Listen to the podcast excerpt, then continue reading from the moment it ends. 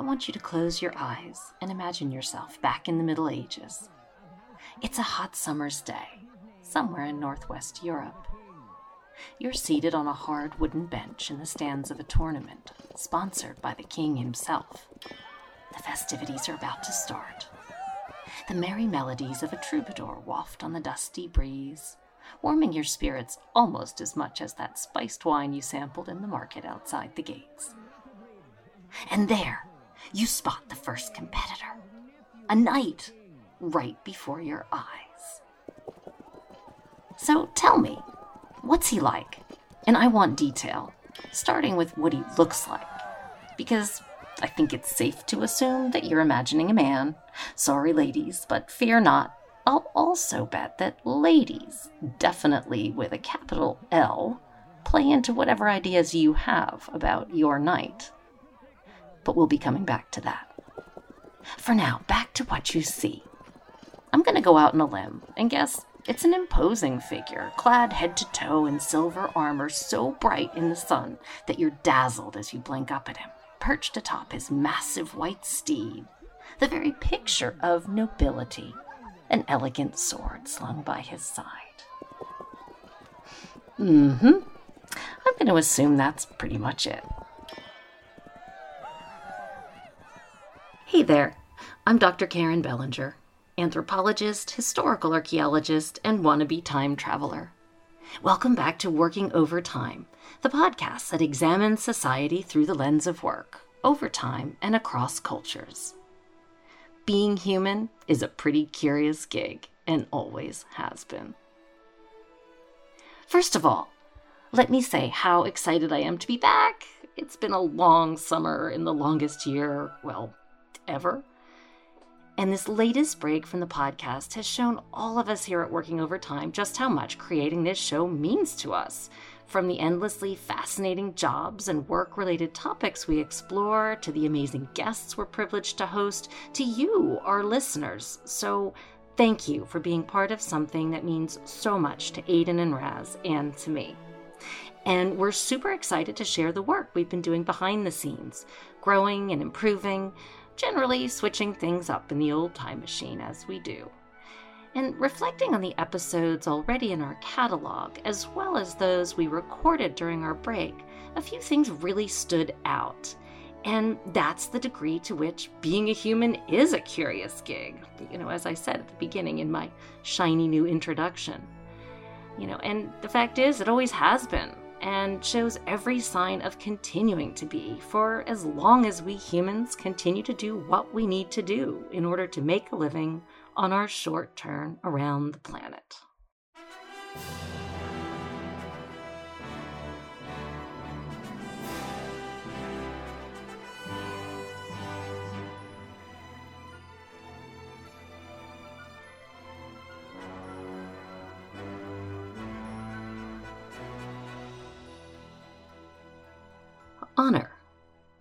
Fortitude, loyalty, gallantry.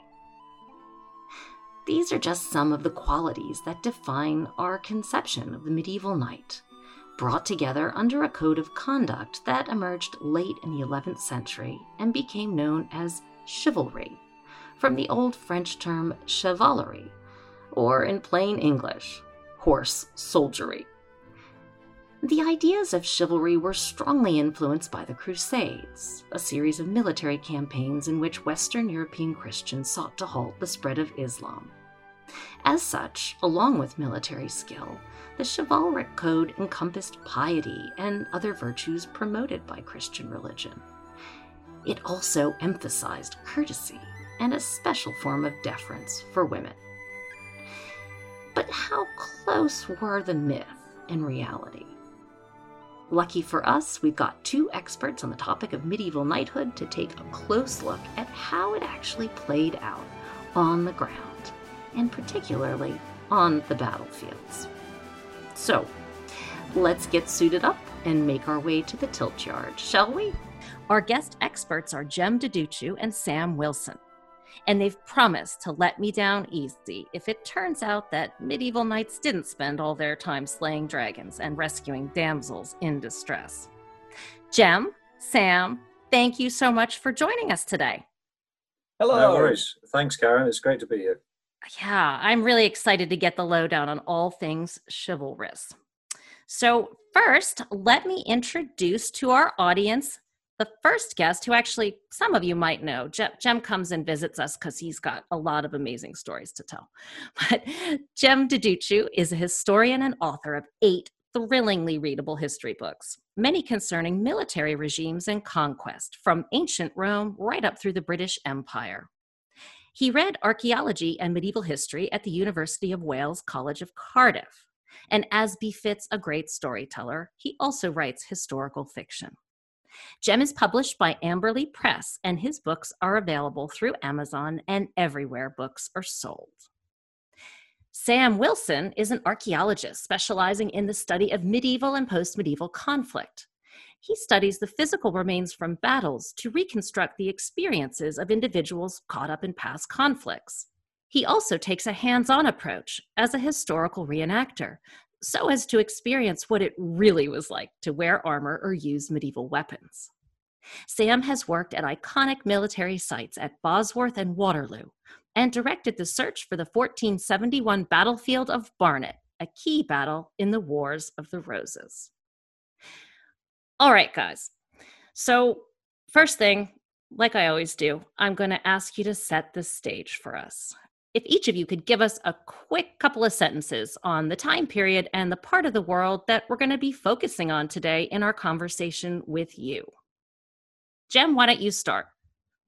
Okay, well, the origins of the knights comes from largely France, certainly Western Europe, starts in the 11th, uh, 11th century and goes on till, well, exactly when Sam's going to jump in, I'm sure, and sort of point that out. But I, I, it's fair to say that by the time we get to round about 1500, that form of combat is over.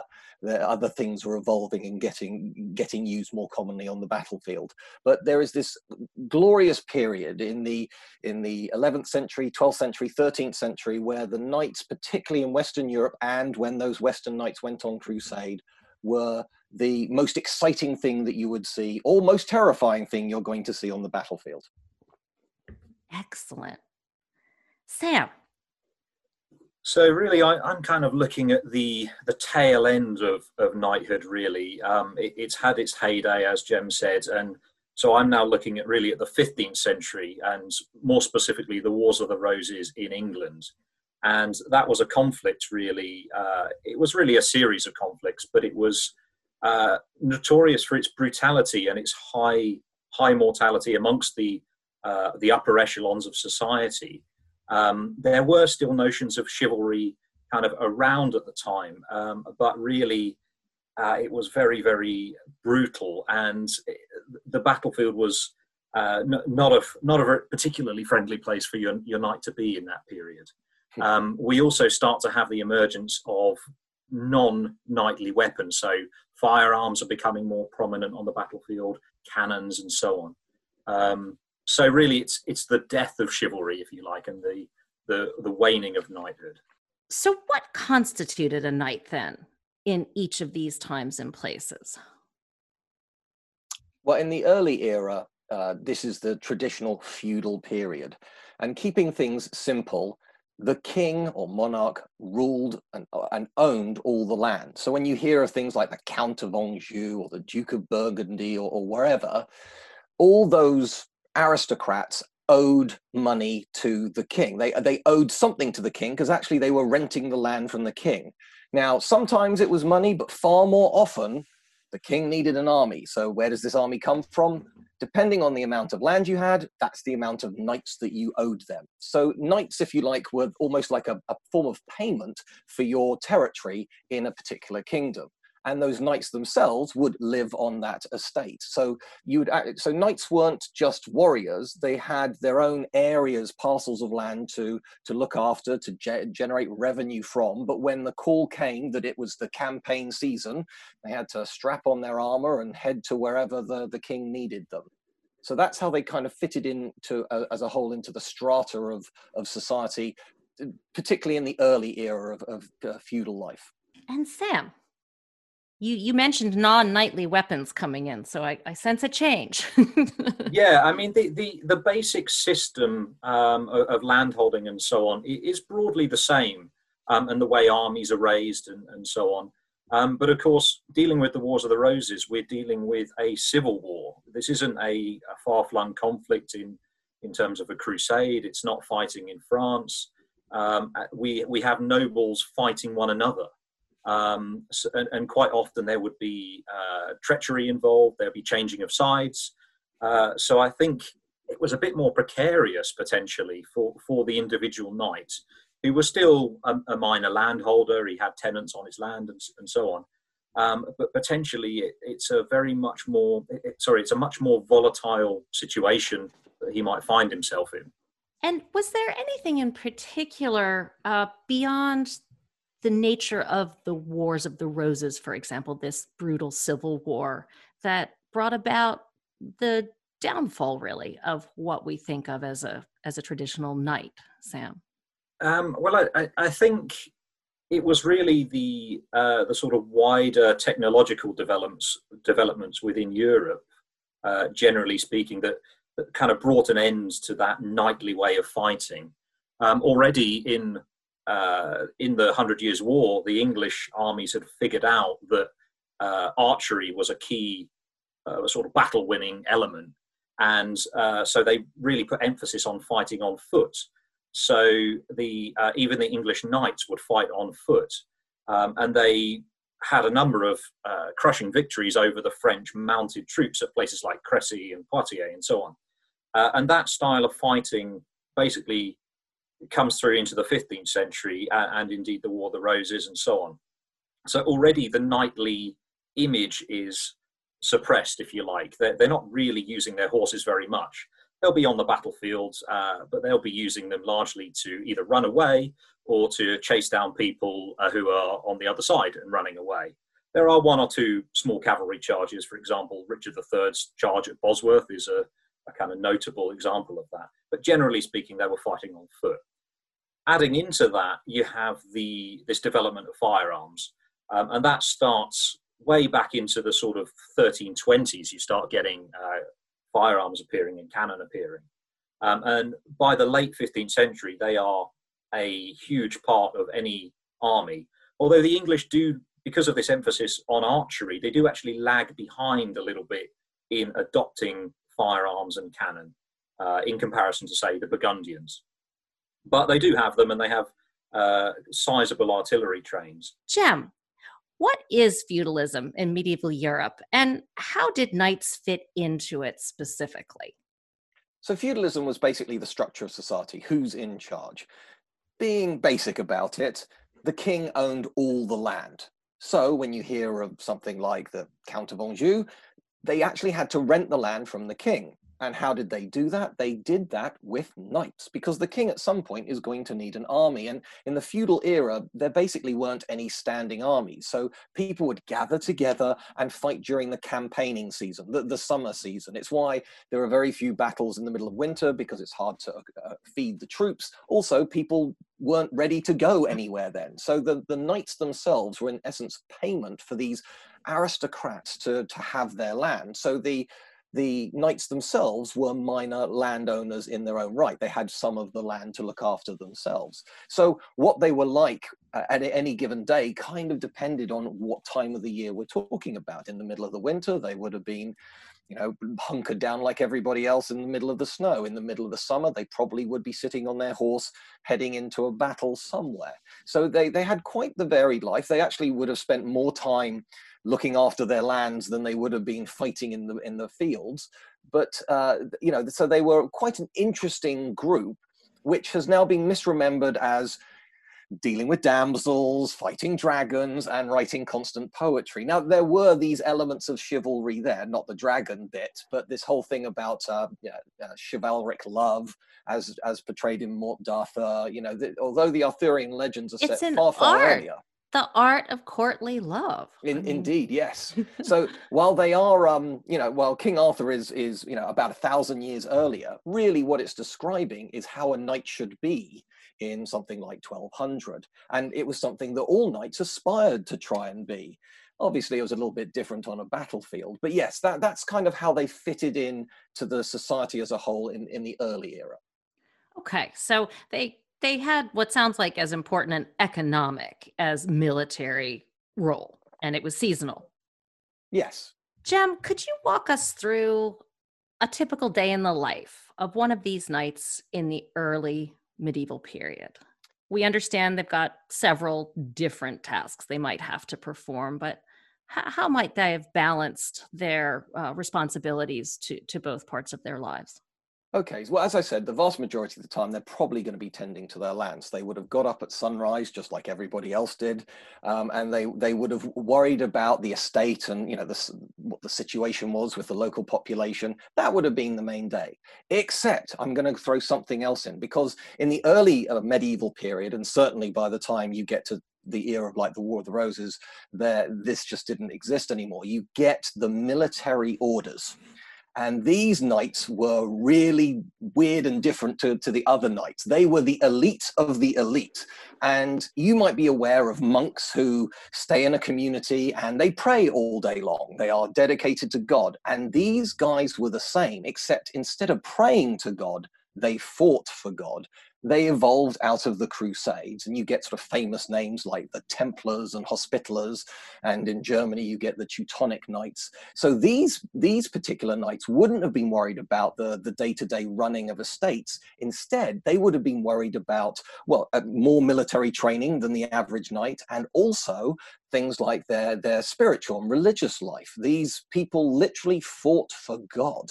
Um, so they, uh, because they had more times of training, probably would have seen more action than your average knight as well. Um, these guys really were the, the the, the cream of the crop when it came to knights in things like the 1100s and 1200s. Saying that though, it's just a step down and you get your typical, let's say, English or French knight. And then it is a huge tumble down a massive mountain before you get to something like a peasant, peasant levyman who would have had almost zero armor, almost zero training. Here's a sharp stick. Good luck. Um, until they started equipping them with longbows, in which case, you know, now now they got a chance to to get at those um, uh, those well encased uh, knights. But yes, you get the famous battles like Crecy and Agincourt, where the vast majority of damage done was done with really cheap archers and not these knights that were fabulously expensive to kit out. One thing I, I loved is uh, one fact I dug out is they would never have seen the actual money, but an average peasant person in sort of the 12th century, their entire year, it, they would have generated about one pound, and that was the same cost as a decent sword for one knight. So that's, you know, an entire peasant's year's salary could get you one knight sword. And Sam, listening to Jem talk about these different ways in which the knighthood was organized um, with respect to their broader community and the constituents who they were in some ways responsible for, I wonder if you could uh, comment on on how that changed or stayed the same by the time period you're dealing with. You, you did mention that that you tended to see plenty of landholding knights still at that point, but more militaristic organization. I I'd just love if you could jump in and, and comment about that. Yeah, so as you said, it really a, lot of it was mostly the same in, in their experiences of, of land holding and tending estates and, and so on and so forth. And they would have uh, tenants on their lands that they would be looking after. Um, but it's also worth mentioning that the knight would have responsibilities to the lord or whoever was above them in terms of uh, services as a retainer to that that nobleman. Um, so that might be things like um, even serving food to that particular lord, or it might be helping with matters on his estate. It might be accompanying him to uh, some sort of local meeting as a, a representative or, or even a bodyguard, perhaps. Um, or it might be uh, accompanying him hunting and, and things like that. Um, so you, a knight kind of had duties to those above him uh, in peacetime as well, in a sense uh, like that. But militarily speaking, as Jem said, uh, the knightly orders and so on are, are, kind of gone. They don't really exist anymore. Um, but what you did find sometimes is that uh, occasionally knights would be effectively mercenaries uh, for hire, or they'd be they'd be sent off to uh, to serve in other armies. So, for example, um, to give a, a, a, brief example, this particular knight who I have in mind is a, a, chap called Sir John Middleton. Basically, he finds himself in the Burgundian army in the 1470s, and he is a relatively low ranking knight in England, uh, pretty unnoteworthy. He owns a small estate in Northumberland. But he manages to rise to prominence in the Burgundian army that he's commanding something like 1,700 men uh, by 1477. And he's in command of an entire company, basically, within that army. And what they do is they put all the Englishmen who have gone over to Burgundy to serve as mercenaries under his command. And he's commanding this overall English unit. And of course, it's very attractive to people to do that because there's the opportunity to earn quite a lot of money, uh, plundering, and so on and so forth. There's also just that idea of adventure. You know, there were, I'm sure, a lot of uh, fairly low ranking knights who perhaps weren't that satisfied with just tending their land year after year and, and wanted a little bit more out of life. Yeah. I mean, farming can be dull. so exactly, exactly. Yeah. And dealing with the peasants who are fighting over their one pound a year, I can imagine that that adventuring in the foreign armies would have been quite appealing to some people. Exactly, and and also in in the 15th century as well, you have the the standing garrison at Calais, uh, because obviously Calais is an English uh, holding at that point. So, and that that was the only standing force that really existed in England at the time uh, and so I, would imagine for quite a lot of people that was quite a popular posting. There were perhaps around a thousand men in the garrison at any one time. Um, and if you really wanted to see action, that was probably the place that you were trying to go, um, or into, say, the Burgundian army. But uh, that would be the place that you would try and get some combat experience under your belt. When we're talking about the War of the Roses, as, as I mentioned earlier, we're really looking at okay, the duration was about 30 odd years from the first battle to the last, but really we're looking at very short, sort of sporadic campaigning within that time of perhaps on average about 25 days per campaign. So they're really not they're not a long drawn out foreign war, um, and they have no. That sounds incredibly brief, actually. They, they were, yeah, absolutely, yeah. And, and I mean the the main reason for that really is that they're so expensive. Um, and you have them bringing armies together at the absolute last possible moment where they have to pay them the minimal amount um, and of course find food for the shortest period of time yeah well and that's also interesting and it, it brings to mind the question of uh, you know how how knights were paid you know were they actually paid in money or treasure or um, you know promotions? And what kind of opportunities for social mobility they had as a knight? Well i think certainly in the later periods uh, i'm not i'm not i mean i'm not sure if this is the, the same for the the earlier period or not but generally speaking y- you would hope for reward for your service if you like so by accompanying your lord loyally in whatever he wanted you to do whatever fight that he had to fight you would hope that he would then reward you for it. So that might be extra lands, you know, that might be a favorable position uh, politically or something like that, or he might, there might be some maneuvering that you can do socially as a result of the influence that your lord would have. Um, there would also be a, a, monetary element as well, in that uh, if troops were needed to be raised, the lord would effectively have I've got this amount of money. I need you to raise this amount of troops. And of yeah, course, it sounds like it's expensive to feed and outfit these people, but with something is, other than a sharp stick. you know, so. Exactly. But by the time you get to the 15th century, even the the militia sort of levy troops are relatively well equipped.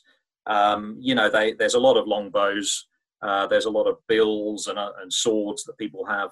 There's an early 16th century uh, survey that's done actually, so just slightly after the Wars of the Roses, and it names individuals within various parishes and all the equipment they have available if they needed to muster in an emergency, and that's a really interesting insight into the types of equipment that people had available to them. And people are relatively well equipped. There's still lots of people who don't really have anything, um, but yeah, they're certainly not your in inverted commas peasant with a, a, sharpened stick. Um, but uh, yeah, basically, you as a knight, you would probably hope your your best reward would be a bit of uh, social mobility and perhaps some extra land or things like that. And if I may, to sort of jump yeah, in please, there. Jem, I'd, I'd love to. Yeah, please. So, so, right so from Sam's point of view, I agree with everything he said. Um, but compare it, comparing it to the earlier era, there's a little less social mobility later on. You know, if you like, the stratas have been more ossified. You've now got these these sort of um, these aristocratic families that even if, let's say, the current Duke of wherever is having a bad time of it, they've got enough family around them. They might fall in and out of favor of, of the king or which faction, etc. But there's enough of them to potentially keep that family still going. Like the Percys being quite a famous one that sort of lasted into the Tudor era, for example. Um, however, early on, well, again, I'm going to sort of shatter things for you. Knights they do jousting. Well, kind of, because actually the joust was the lowest, most le- least interesting thing of early medieval tournaments or uh, uh, the early era of the knights. Um, tournaments did happen. And if we're looking at knightly training, this is where people learnt the skills of war. However, the main event was something called the melee. And uh, using social mobility, I, I, have an individual, William Marshal. Sam, it's a bit before your time, but do you know about anything about William? Uh, I, I, know a little bit about him, yes, but I'm, I'm, sure I don't know as much as you. well, yeah, so so he, he's one of these ones where you're going to talk about a knight. William Marshal's a pretty sort of like cookie cutter type of knight. So he as we both pointed out, none of these knights were exactly lowly born. There were obviously poor knights, there were wealthier knights, but peasants just didn't get turned into knights. If they did, that's the exception that proves the rule. But anyway, so William came from a pretty low, uh, low stakes knightly family but he went to these melees and he was really good at them because what a melee was was in essence an entire battle where we're not trying to kill each other. Uh, quite often the swords would not be sharpened for example. So you know there was there was lots of rough and tumble but the thing you could do and something that william did more than a hundred times is you could kidnap a famous or well or wealthy or well-known knight from the other side and you could hold them to ransom. And william made a fortune that way. But that was allowed? That was absolutely allowed. And indeed in actual battles that was allowed. The what the most controversial moment of the battle of agincourt in 1415 is the english uh, really were heavily outnumbered by the french uh, but they were winning and they had all these knights that they they'd kept because these people were worth ransoms. I mean, there is the term a king's ransom. Both Richard the Lionheart and also, as I mentioned, the, the French king was captured at the Battle of Poitiers.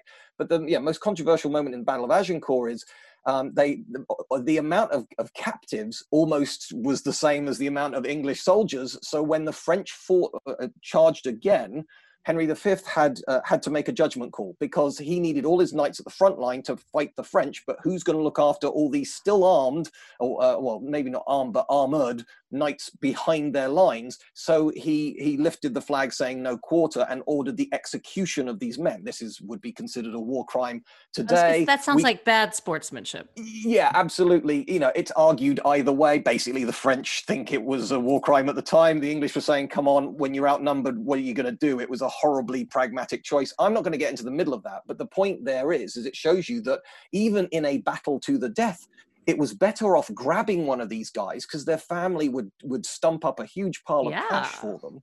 Yeah. So if that happens in real battles, you can see in the fake battles you could do it anyway. Oh, and so how, yes, oh, sorry, keep go- no, no, go ahead. I didn't mean to interrupt you. I thought you were done. so, so, William Marshal, uh, he ended up becoming sort of well known to Henry II and was a key part of his retinue.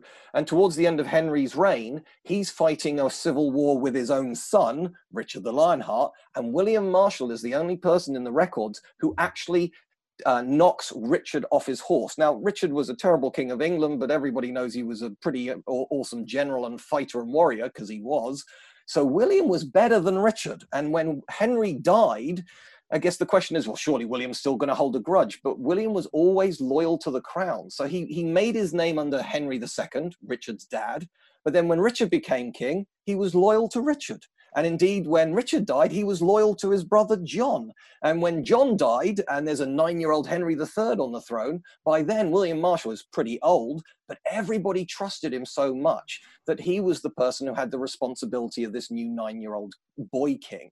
So, you know, William sort of um, worked with all these different kings. He was always loyal to the crown. And this all came from the fact he made cash from, in, in essence, kidnapping people but he was kidnapping them legitimately.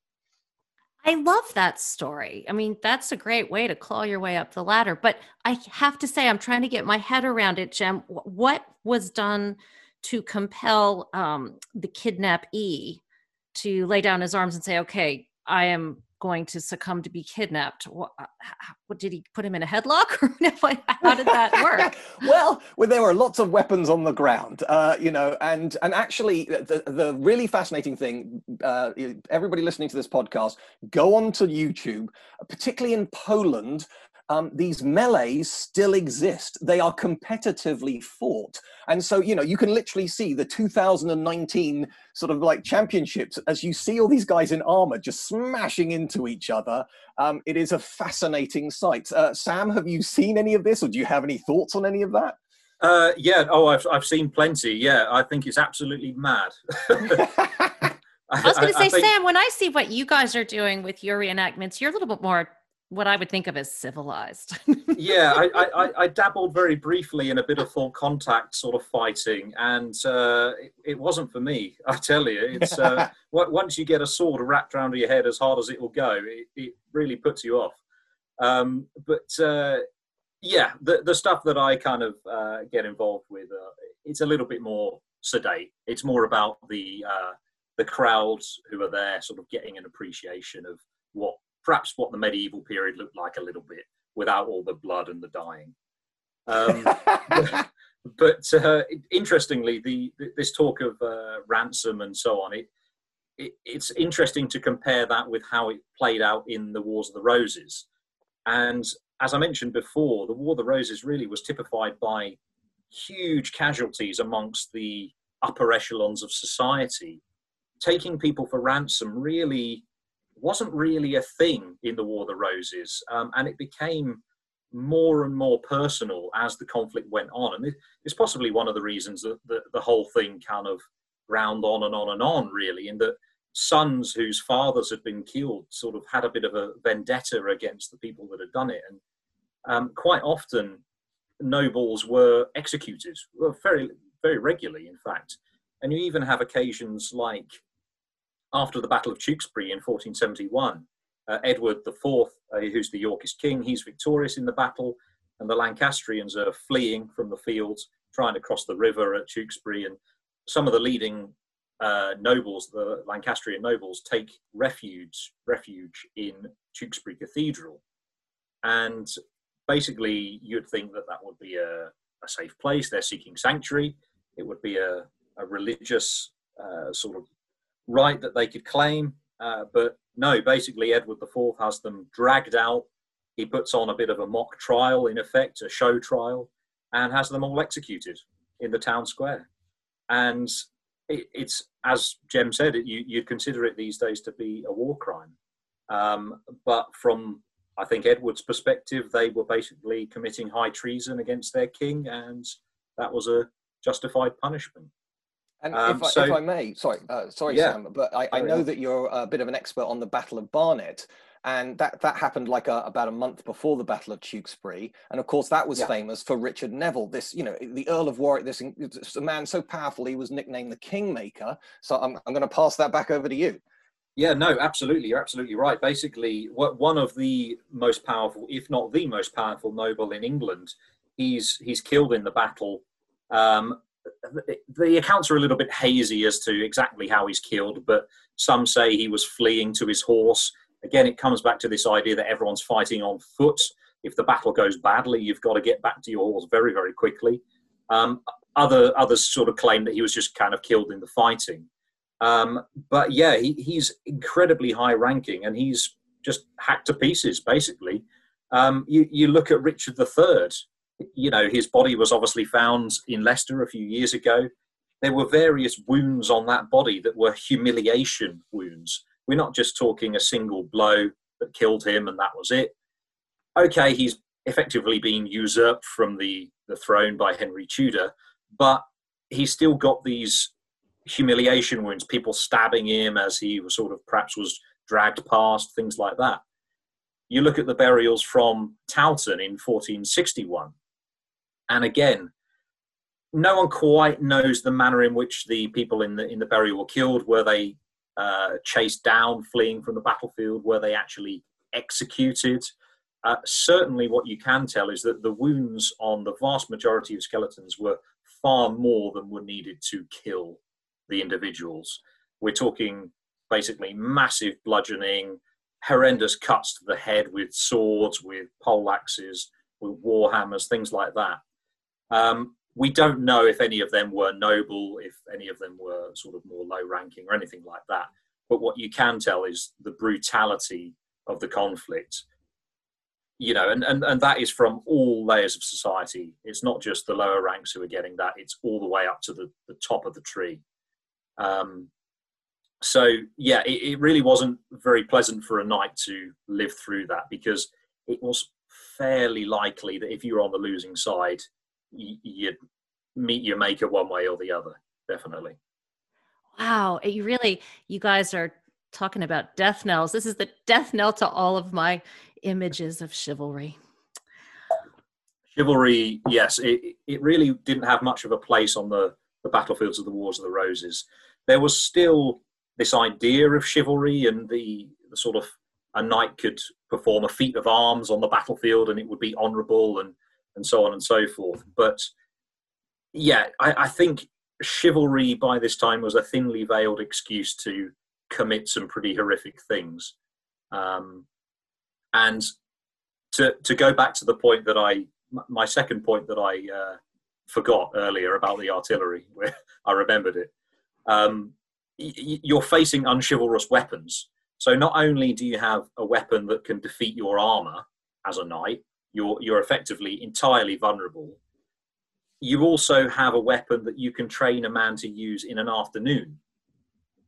If you're facing archers, an archer takes a lifetime almost to become become competent to be able to pull heavy poundage bows.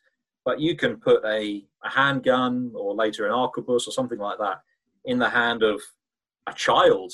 You can train them to fire it in an hour and you can kill a knight. So it, it's the nature of warfare is changing in this period, and it's it's becoming less and less chivalrous, if you like, and th- there's less and less opportunity for chivalry. Well, I, I mean, and this just makes me want to ask Jem, because um, I don't think I've heard a whole lot that smacks of chivalry in, in in the terms that I think of it, at least in what you've said either. But was there ever a time that this sort of stereotypical notion of of chivalry in knighthood was real. Well, there was and there wasn't. Uh, for example, one of the things you may or may not be aware of is in Western Europe, there are a lot of feast days. This is the feast day of St. David or of St. Patrick or whatever. And actually, if you look at the Catholic calendar, pretty much every day is the, the feast day yeah, of a right. saint. and the reason for that was because on religious days, you weren't allowed to carry weapons. So, to keep the peace, the knights were constantly not able to carry their weapons. Uh, the, the, knights were also painfully aware that they, they were Christian. They were aware of the Ten Commandments, and one of the big ones was, Thou shalt not kill.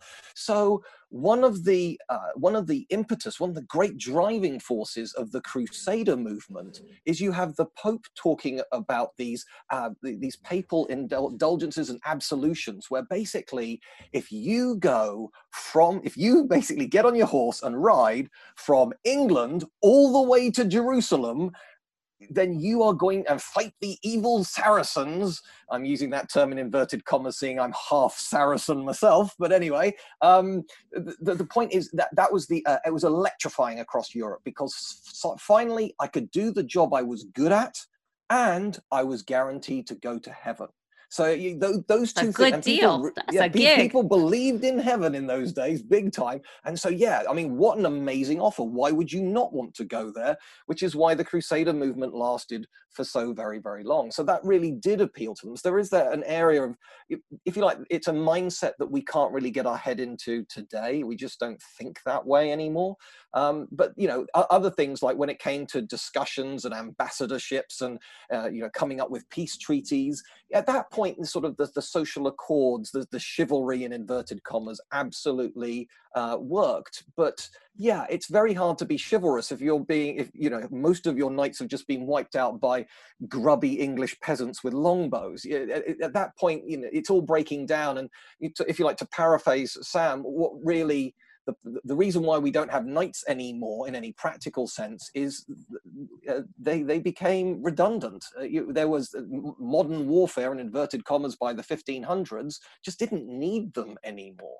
But if I may, Karen, can I talk to you briefly about duvets and crash helmets? Of course. Why See, wouldn't I um, want to hear about that? you see, I, I, I'm uh, I'm going to hope that Sam's going to back me up on this one. But whenever we see movies of knights, they almost always get it wrong.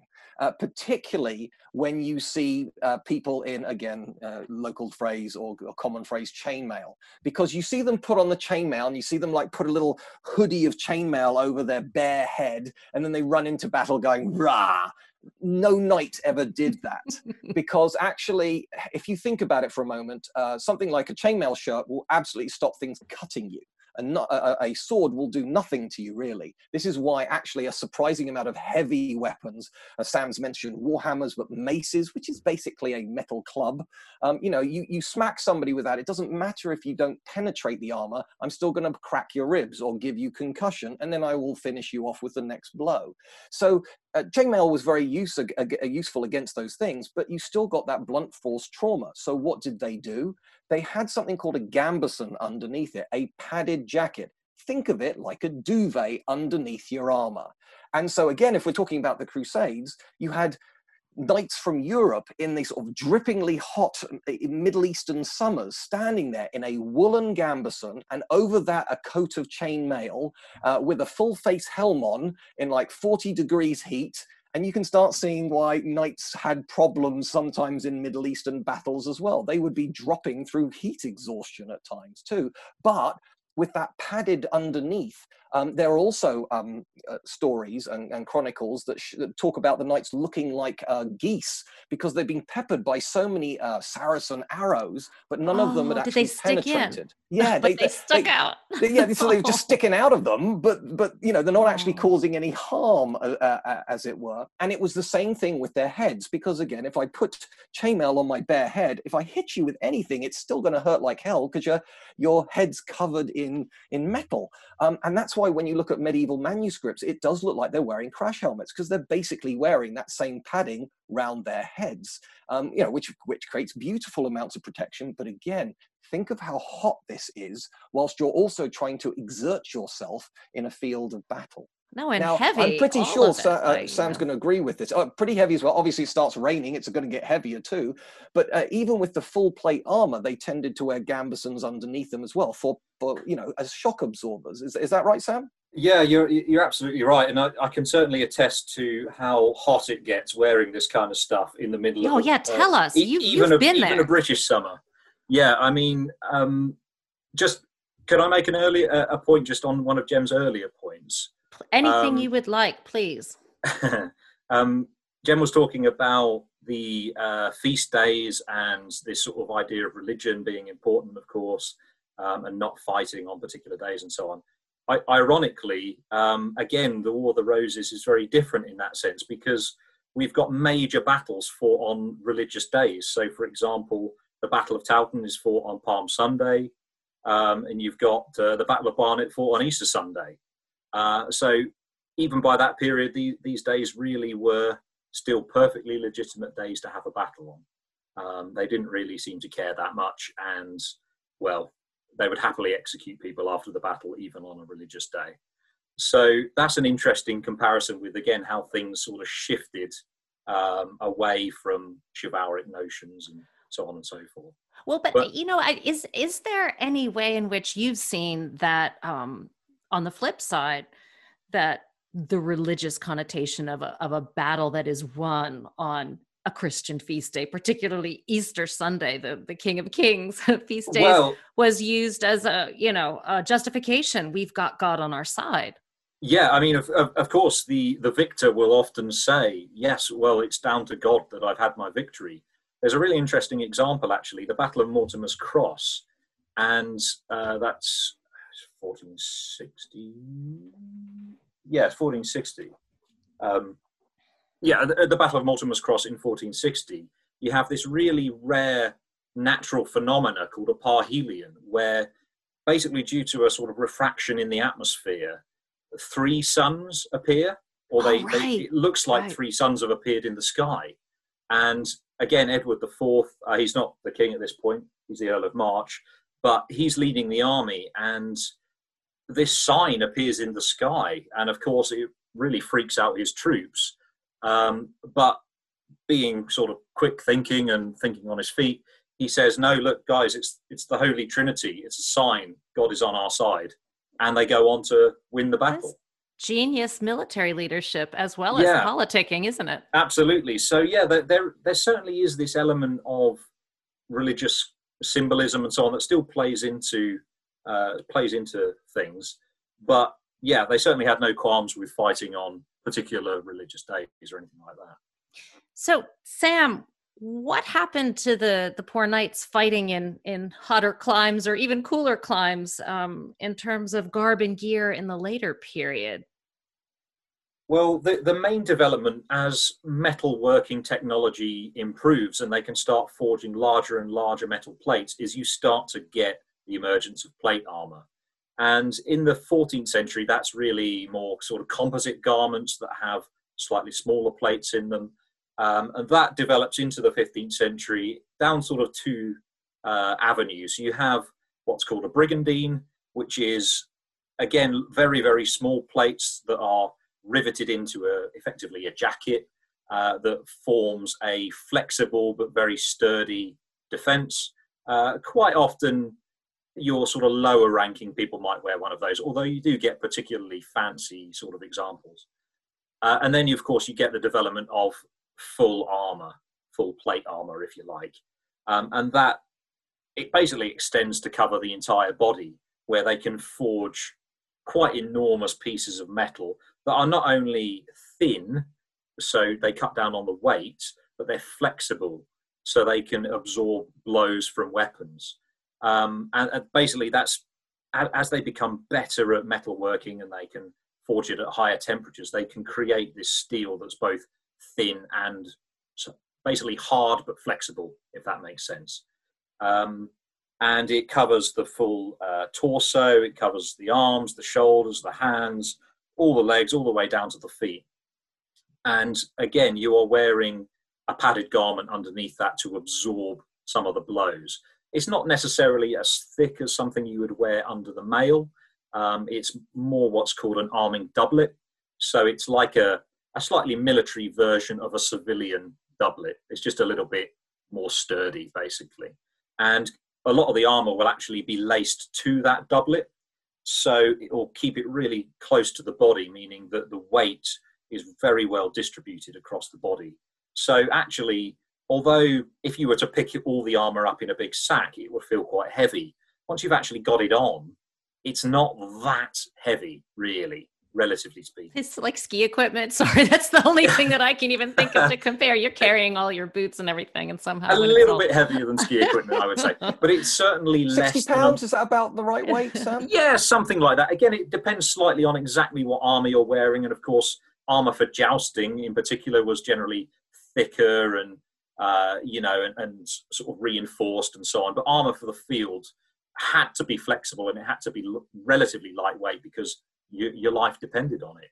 Uh, can you tell us about your experiences wearing armor similar to what you've just described or or has it been similar what how has what you've worn in some of these exercises compared to the historically accurate suits of armor that you're describing well the the first thing i suppose is that all the armor is is based on real pieces, e- either pieces that exist in, say, the royal armories, um, or copied from effigies of knights which are in churches that are very, very accurate representations okay, so of armor. I, I misspoke. I, I, really should have said um, actual period pieces. Apologies. So what you're wearing is historically accurate as opposed to period. yeah. Uh, so yeah, it, it's all based on stuff from the period. Um, and, and effectively, it works exactly the same as the armor in the period. You have to put it on in the same way, and that's basically from the feet upwards. Um, so you can't start off with the cuirass or anything like that. You, you basically have to start from the lower legs, working up, torso, arms, sort of head, and so on and so forth. Um, there is, as Jem alluded to with the Crusades and so on, there is a real issue with heat. Um, if you imagine you're encasing your entire body in metal. Quite often it would be polished metal as well. Some armor was left blackened from the forge, uh, so it didn't rust and so on. But often for your higher ranking people, certainly they would have polished armor. And that will get so hot in the sun that you can't actually touch it with bare hands. And you are covering your body in this, and you've got padding beneath it. And effectively, you start to cook really in it. Um, and there is a very high risk of heat stroke in, in the middle of summer when you're doing hard physical exertion. You can really only go, you can really only fight for a couple of minutes before you're absolutely exhausted and you have to take a break. Um, on the flip side, the other major issue is the cold, ironically, um, because again, it's the exact opposite. The metal will conduct the cold air and it will effectively refrigerate you. So you will get really, really cold whilst wearing it in the middle of winter. Um, so it's really not that pleasant. You know, there's maybe maybe a few days a year where the temperature is just right. Um, but yeah, that, those are really the main issues. The, the wearing of it, the weight, the maneuverability, that's actually very good typically. You know, people have a perception that I don't know, a knight could get knocked over and they couldn't get back up, or they had to be somehow craned onto their horses and so on. That's absolute nonsense, basically. Knights could run, they could forward roll, they could vault onto their horses, they could jump off again, they could climb ladders, all sorts of things. Basically, anything that uh, an able bodied person could do, they could do it in armor. And of course, they're, they're used to wearing this stuff as well. Um, it's it's very much like you know a modern soldier training with his weapons and, and his kit. Sam, you've told us a fair bit about the evolution of protective gear in the latter period of, of the medieval era. What about the weaponry and that technology? How did that change? So, really, as the medieval period goes on, you, you effectively have an arms race between armor and weapons. So you'll have a weapon that will defeat a certain kind of armor. Armor will develop to combat against or to defend, sorry, against that weapon. And then a new weapon will come along to defeat that armor and it will keep going on in that way. So, of course, in the earlier periods, when you've just got mostly mail protection, as Jem said, that will give you protection against a sword slash, things like that. Uh, even with the padding under there, uh, it wasn't particularly good at the thrust. Um, a, a, really firm sword thrust may well still go through the mail and through the padding if you're unlucky. Um, and as Jem said, uh, e- even a sword cut onto a bony bit of the body will still cause uh, a bit of blunt force trauma, potentially heavy bruising, or if you're really unlucky, a broken bone or something like that. Um, so, of course, because it's a little bit vulnerable to the thrust, they start to, uh, as they can create larger metal plates, they start to create torso defenses and, and little bits to go on the arms and things like that, um, sort of built out of multiple plates but larger plates than the little mail ring sort of thing. So, of course, uh, that'll defend you fairly well against things like swords and, and spears and stuff like that and you then start getting things like maces and that will just crush straight through blunt force trauma etc etc And in order to combat against that blunt force trauma and, and the various kind of weapons that evolve, of course, you start getting uh, more plate armor. You start getting larger plates, it covers more of the body, and so on and so forth. Um, and of course, one of the main threats throughout the period are arrows.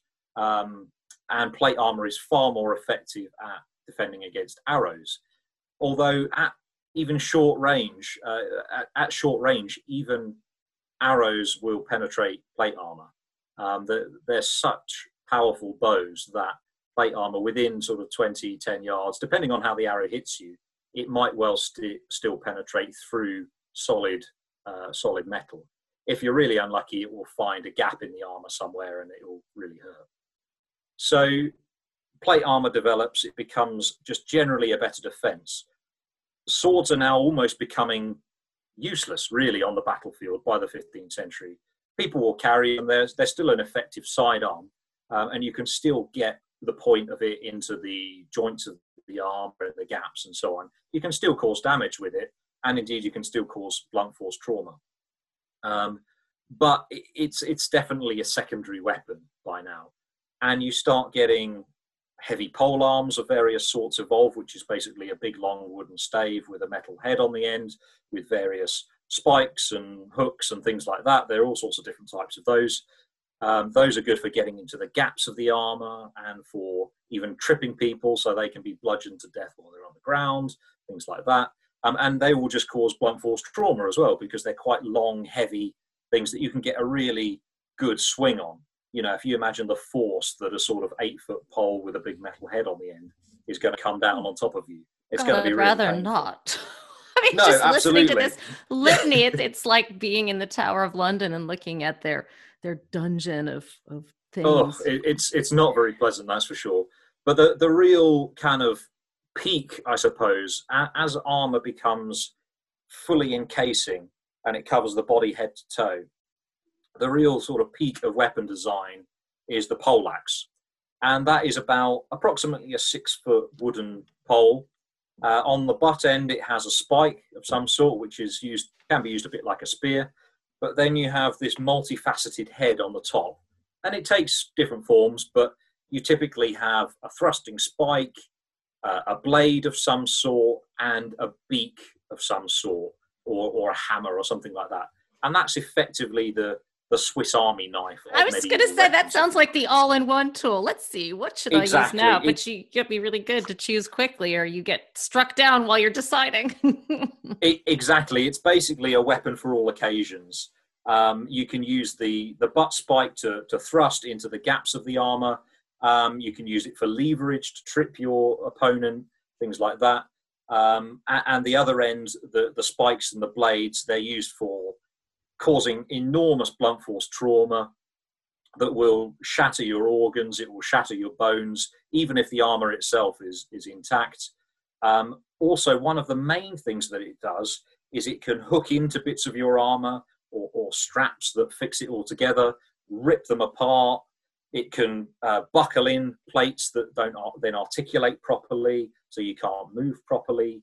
And if you're there, you're absolutely battered about. The armor's half broken. It's all ripped off your body because you know that someone has got their poleaxe hooked into it and has just yanked it off. Um, you, you become more and more vulnerable and less and less able to uh, defend yourself. It's not really about defeating the armor in the sense of penetrating through it. It's really about breaking the armor and breaking the body underneath the armor. And, and the poleaxe really is the absolute pinnacle of, of late medieval weapons to do that. okay, yeah. So let's talk about about training and uh, about how people became knights, both in this early period and as time went on. If there were any changes in in the path to knight, knighthood, essentially. So I, I think really in this period you you were basically your your lord or whoever would determine that I, I'm effectively I'm going to make you a knight, um, and that would usually I suppose be uh, you came from an, ultimately a knightly family and an aristocratic family, and you would naturally then become a knight. Um, but quite often it was on the battlefield as well. So you do get these uh, quite interesting documents that talk about huge numbers of people who are knighted on the battlefield. Um, and again, to bring it back to Tewkesbury, there's a really good uh, example of a of a document that lists all the, all of these knights, and that will be ultimately uh, a reward for service. It will be a reward for bravery, things like that. So it's it's a bit of a mixed bag, and I, I think I mean Jem might correct me if I'm wrong, but it's sort of broadly similar in the early early period as well. Yeah, but pretty much. I mean, this, uh, this idea again, the sort of romantic idea of a peasant boy who finds a sword and then becomes a knight. That that just didn't happen. You already have to be sort of in the system, and at that point, the question is, what happens next? Because if you are a landowner you're going you know you, are going to want one of your sons to to run the the property. But then you know if you've got three or four sons one of those might end up in the military orders or maybe later on could end up being a mercenary. Uh, belgium uh, the low countries were particularly renowned for their collection of mercenaries as was switzerland strangely as well.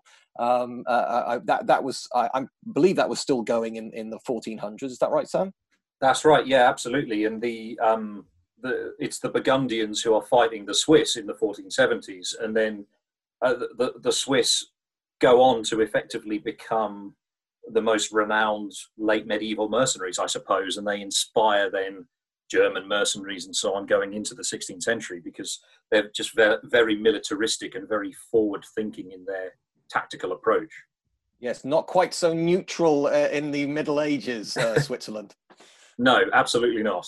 And we've talked so much about how chivalry was not maybe quite what we imagined from from later periods when this ideal was imposed on knighthood. How did people in the broader community view knights, both in the earlier time period, Jem, and then Sam, as we're on the brink of the early modern period? I'm, I'm going to guess they're probably the same in, in, the sense that depending on their situation, they were part of the landed gentry. So if you're a peasant, you would look up to them. They might well be your local landowner.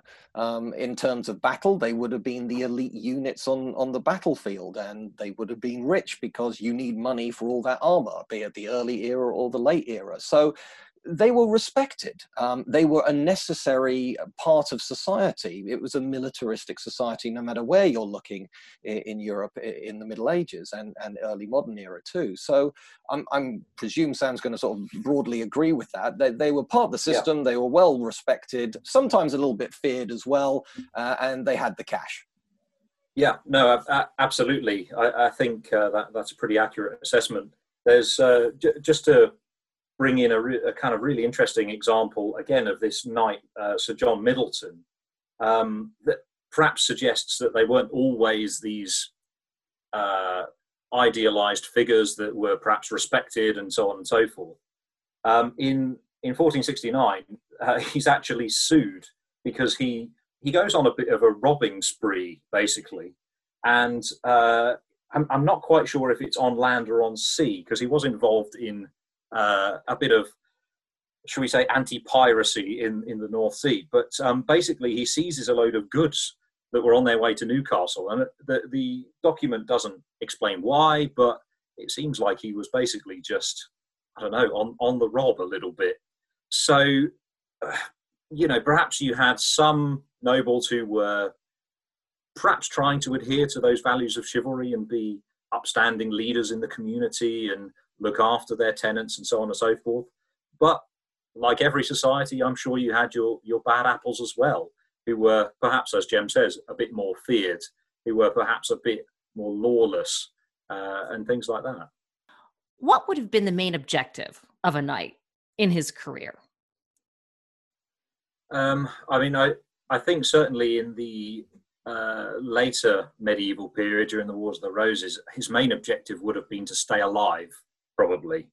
Um, there's a lot of chopping and changing of loyalties. There's a lot of uh, treachery going on. Of course, I mentioned earlier, a lot of people are getting executed for being on the wrong side. And if you were a fairly low ranking knight and your lord decided to change sides or to follow a particular course of action, you really had no choice but to follow him and you just had to hope that he'd picked the right side, basically, because perhaps your life might be forfeit if he hadn't. Who held knights accountable? I think probably their their lords would hold them accountable um, to a certain extent. Um, of course, they expected certain things from them. If they didn't come through with whatever it was that they were asked to do, then perhaps there would be some sort of repercussion.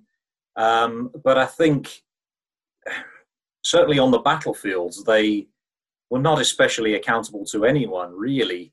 Uh, it goes back to what I mentioned earlier about chivalry being this sort of thin veneer to cover up kind of some pretty horrific war crimes in effect. So, really, you, you were kind of let loose on the battlefields. It, it's that place where all the boundaries of society are stripped away and that you're faced with a huge group of people that you you're you have to sort of dehumanize them in a sense. And you can just let everything go. It, it's it must have been a very strange experience to be in that situation. But your your actions are incredibly violent of course and they're encouraged they're they're they're actively encouraged because you're somehow fulfilling this chivalric idea. So you can commit some horrific murder on the battlefield but you're accountable to no one unless you happen to be on the wrong side in which case you may have just signed your own death warrant.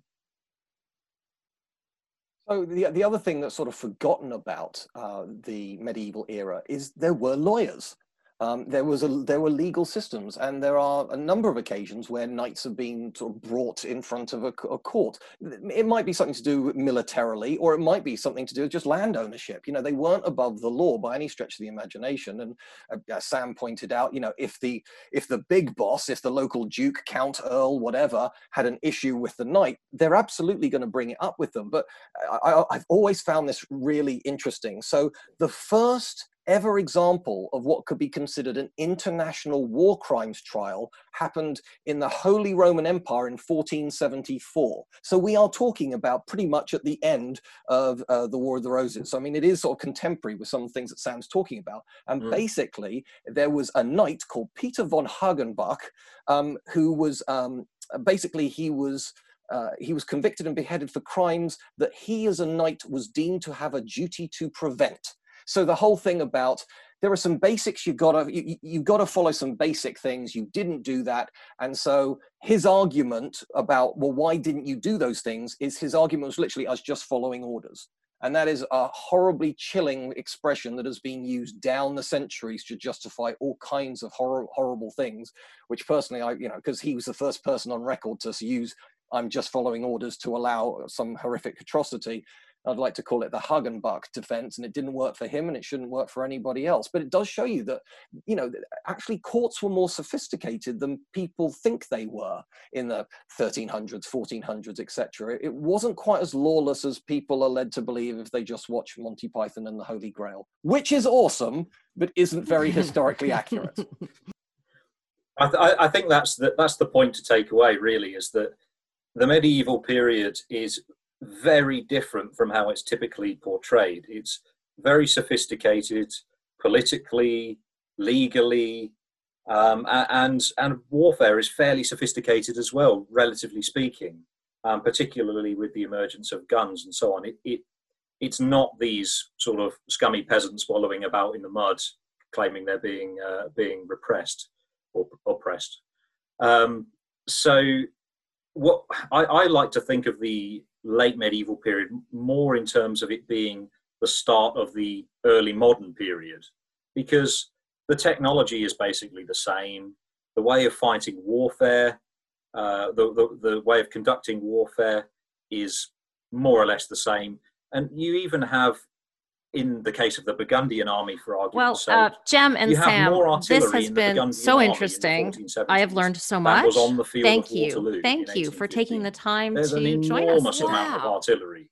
Absolutely, wow, it's incredible. Really, absolutely, and, and they are using pike and shot armies, what you'd call pike and shot, which typically people would more associate with the 16th or 17th century. Huge blocks of pikemen swarms of hand gunners who are carrying early uh, matchlock muskets in effect, um, and, and, huge amounts of artillery. an army of Burgundy in the 1470s would not look out of place on a battlefield from the 1640s. Given the brutality that you're describing, I have to wonder was there any of this sort of just to use a much more modern reference that's that's going to be recognizable to everyone um, you know a band of brothers mentality. W- was there any kind of shared identity or um, you know uh, a sense of mutual support that either of you have seen in your research? Well you know where that phrase comes from that's no. from Shakespeare's Henry V.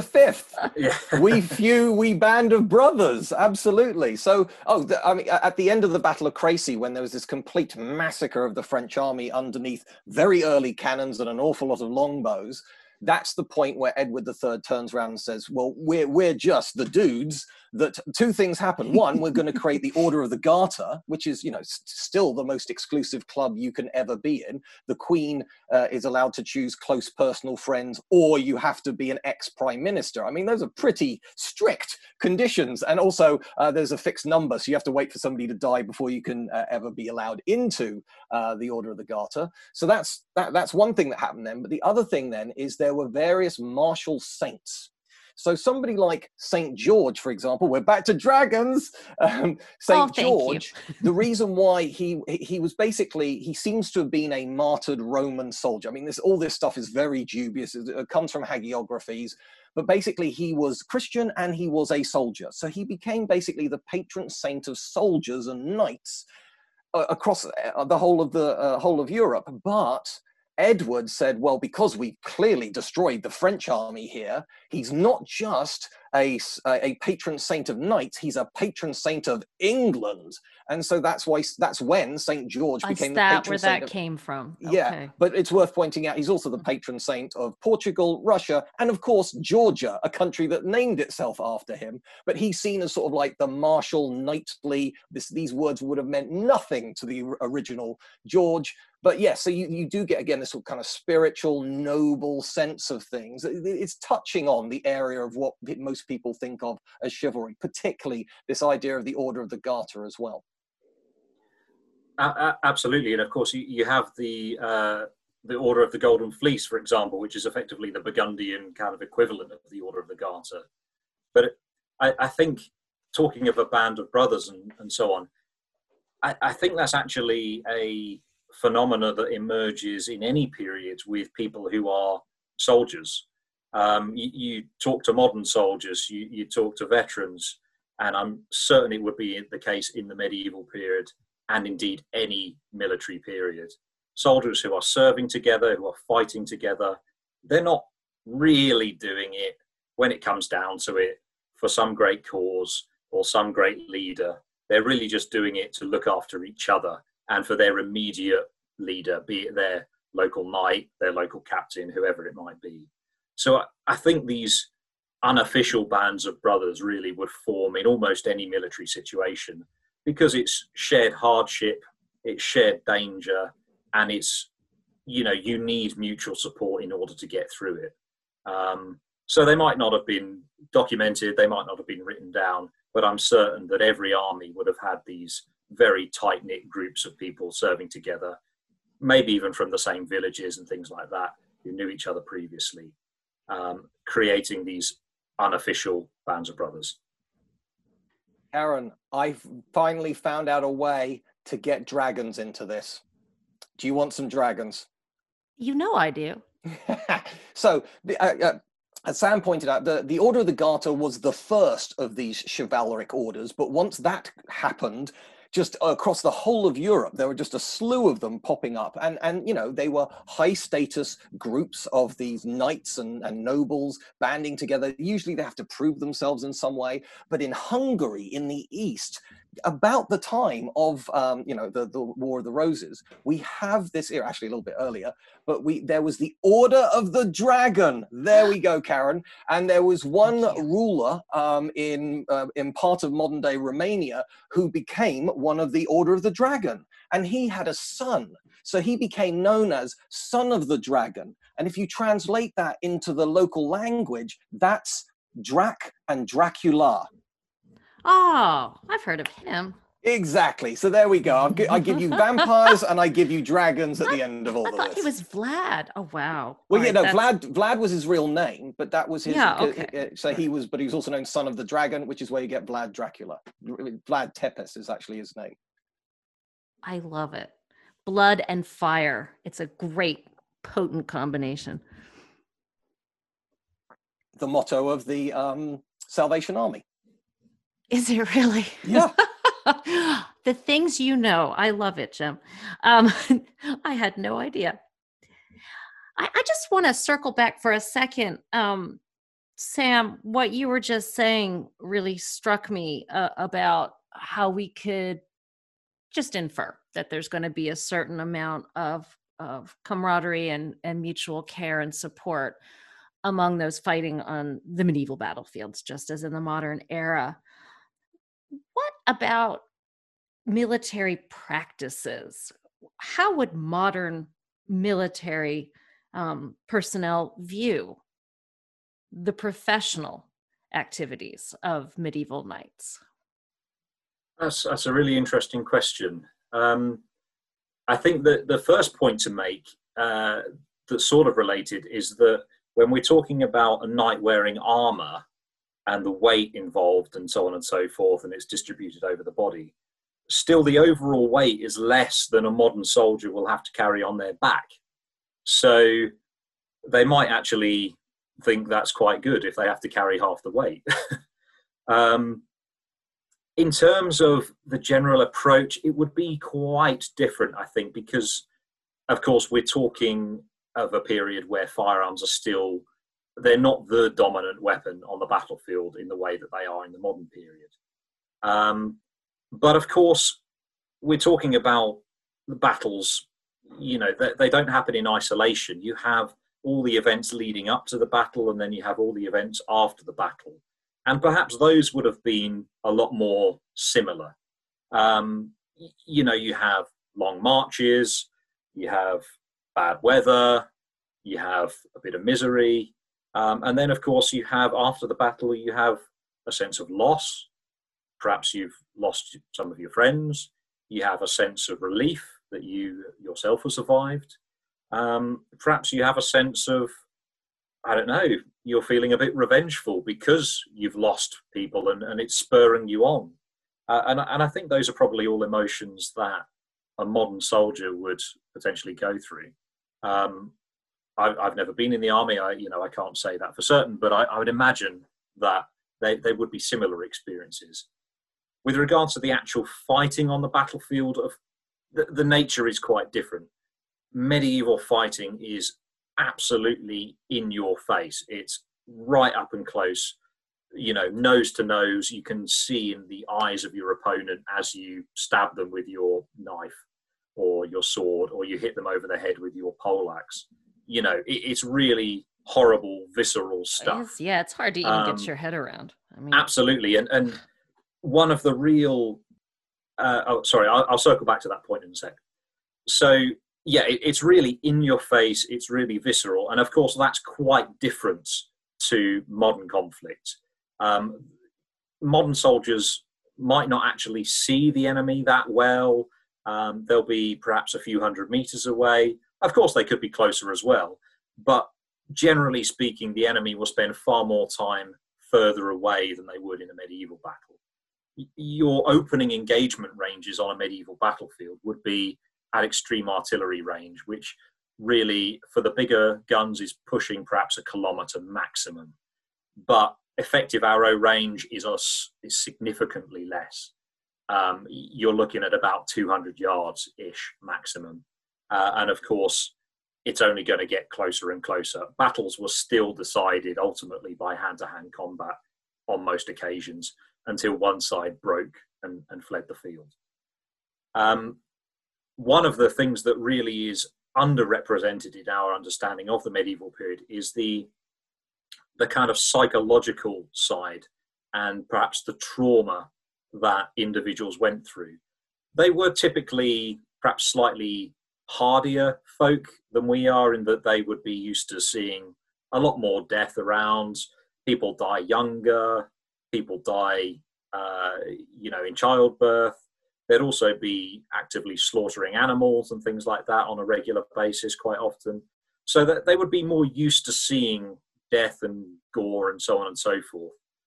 But saying that, the experience of that close combat on the battlefield would undoubtedly impart some psychological trauma. Um, and it's there, there must have been many, many cases of what we would recognize today as PTSD. Um, and, I'm sure soldiers such as Sir John Middleton, who, who was by the end of his life a very experienced soldier, they, they would undoubtedly have similar experiences to modern soldiers that they would perhaps struggle to sleep. They would, um, you know, have basically traumatic experiences based on what they'd seen. And I think that that's an interesting avenue to try and explore. We we talk about medieval battles almost like the people involved are machines. You know, knights are machines, but they're still humans, and they're exactly the same humans as we are. They're just influenced by slightly different technology and, and different times. They would have processed things in the same way, felt about things in a similar way, perhaps not exactly the same way, but a similar way. Um, and their brains would have functioned in the same way. So I think there would have been a lot of people who would have suffered longer term consequences of medieval battles than than just the physical. Um, but saying that, a final point, there are many examples of soldiers fighting in numerous battles. Uh, I, again, I mentioned Sir John Middleton, but from the mass grave at Towton, to bring in an archaeological example, there's a body there of a, a soldier that was killed in the battle who had a healed wound on his face. He had received, probably from a sword, a really nasty gash on the side of his jaw that had cut right into the bone. It would have disfigured his face really quite badly. But the bone had showed that it had healed over time. And it's the sort of wound that would have only really been caused in another battle or, or in perhaps a very, very unfortunate accident, but most likely another battle. So clearly, you have an individual here who is most likely a low ranking individual who's seen battle previously, yet has still agreed to come to this other battle. So perhaps there were some individuals who were, I don't know, less traumatized, or perhaps just saw it as a good opportunity for earning some money. Who knows? Yeah, it was their uh, it was their job, right? Yeah, I mean, yeah. What is it about this profession, this military um, activity in the past that attracts each of you, particularly? I think this is a good example of, of where myth meets history. There are just certain things that are inherently cool. It could be the, the samurai in Japan, it could be cowboys in America, it's knights in Europe. It, there, you know, no matter how much, you know, Sam and I are basically on a foolhardy errand trying to tell people that they were grubby and brutish and probably going to be blown away by a cannon uh, and, and all this stuff because we're never going to wipe away the the mystique around them. They're soldiers, um, but clearly some soldiers get more space, more of our brain time, more of our history and culture than other types of soldiers, and these ones simply win yeah what, what, do you what, what, do you make of that? I mean I, I, this has come up again and again and again in this conversation. We keep bumping up against the ideal of courtly love and chivalry and you guys you know reasonably so have just knocked it down at every corner. So where does that come from and why is it important? I i think that perhaps part of it is it, it has been romanticized quite a lot by movies and things like that and i think that's partly responsible for it. Um, but i think one of the interesting aspects is that certain elements of knighthood do continue to this day. Um, in a not the same way, but a sort of similar-ish way. In that, for a start, we still have the rank of knighthood, so people are aware that it's a thing. It's a high-ranking sort of thing, but it's it's in sort of smaller things. So, for example, let, let's look at a couple of things. You've got a mounted policeman. that's a authority figure on a large, intimidating horse. That is no different to the knight on a horse on a battlefield. It still resonates with us because it's intimidating. You look at the modern military, what do officers carry on ceremonial occasions? They carry swords. The sword is an absolute symbol of knighthood. So we still have these kind of echoes of knighthood, even in the modern day, I think. Um, and perhaps it makes it a bit more accessible or, or something like that. I, I'm not quite sure. But I mean, for me personally, uh, I, I, kind of think it's uh, it's just kind of cool to uh, learn about armor and armor and weapons and how all these things kind of worked in reality, um, and then to sit there watching all sorts of movies uh, and point out like a huge nerd that they've got it all wrong. But uh, yeah, I, I, I, think I don't know. It seems to just echo with people and, and resonate with them for some reason. Well, this is the million dollar question, or you know, if it's the early medieval period and one of you is unfortunate enough to be a peasant, it's the one pound question. but, um, would you gentlemen have made successful knights at any point during this continuum of time we've discussed today? Um, that that is a good question. Um, I I'm not sure I would be prepared to uh, risk my life quite as often as might have been required of me. Uh, I, I, I, quite like my life. As you know, I've just got a new puppy. So it would be really sad if I had to go off and get killed in a battle. So I, I think perhaps to a certain degree in that I would have quite enjoyed certain aspects of the life. Um, but I think like the vast majority of modern people, I'm I'm simply not quite of the right character to be successful in that period. Yeah, I, I think that's I, I couldn't agree more with Sam. I mean, on top of that, I'm also a physical coward as well. So, you know, g- give me the longbow. I'll, I'll try and take him out from a long way away. Um, so yeah, I'm I'm just not that guy. I mean, look, I, am also incredibly jealous of Sam. I've always wanted to put on a full suit of armor, put on that full-faced helm, just to see what it's like. How easy is it to move around? I'm sure it's particular. It's a bit uncomfortable, that's for sure.